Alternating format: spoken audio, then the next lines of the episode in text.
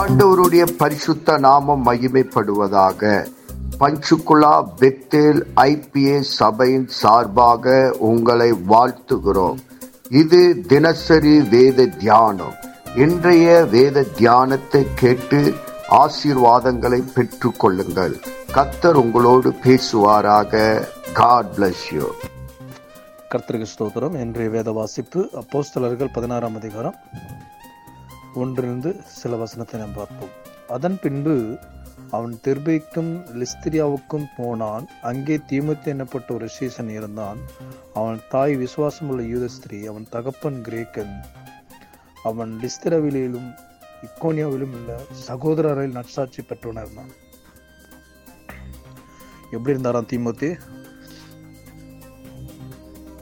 அவர் இருக்கிற பகுதியில் நற்சாட்சி பெற்றவராக இருந்தாராம் தீமத்தை போல நம்மளும் நற்சாட்சி பெற்றவர்களாக இருக்க வேண்டும். நம்முடைய சாட்சிகளை காத்து கொள்ள வேண்டும்.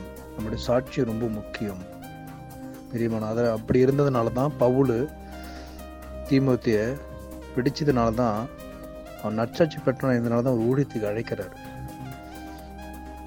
மூணாவசனம் பார்ப்போம். அவனை பவுல் தன்னுடனே கூட்டிக் கொண்டு போக வேண்டும் என்று விரும்பி அவனுடைய தகப்பன் கிரேக்கன் என்ற அவ்விடங்களில் இருக்கும் யூர் எல்லாரும் அறிந்திருந்தபடியால் அவர்கள் நிமித்தம் அவனுக்கு விஸ்- விருத்த சேதர பண்ணினான். நாலாவசனம். அவர்கள் பட்டணங்கள் தோறும் போகையில் எரிசலில் இருக்கும் அப்போஸ்தலர்களும் அப்போஸ்தலராலும் மூப்பராலும் விதிக்கப்பட்ட சட்டங்களை கைக்கொள்ளும்படி அவர்கள் ஒப்புவித்தார்கள். அங்கிருந்த சட்ட சட்ட சட்டங்களை எப்படி நான் கை கொண்டு அஞ்சவாசனம். அதனால் சபைகள் விசுவாசத்தில் ஸ்திரப்பட்டு நாளுக்கு நாள் பெருகின. இப்போ சபைகள் எப்படி ஆயிடுச்சா? பவுல் கொடுக்குற உபதேசம் அவர் பண்ணுற ஜபத்தினால அவர் போதிக்கிற வசனத்தினால சபைகள் விசுவாசத்திலும் ஸ்திரப்பட்டு நாளுக்கு நாள் பெருகின. நம்முடைய சபைகளும் நாளுக்கு நாள் விசுவாசத்தில் வளர வேண்டும். நம்முடைய சபைகள் இன்னும் அநேக ஆத்துமாக்கள் வந்து இன்னும் பெருக வேண்டும்.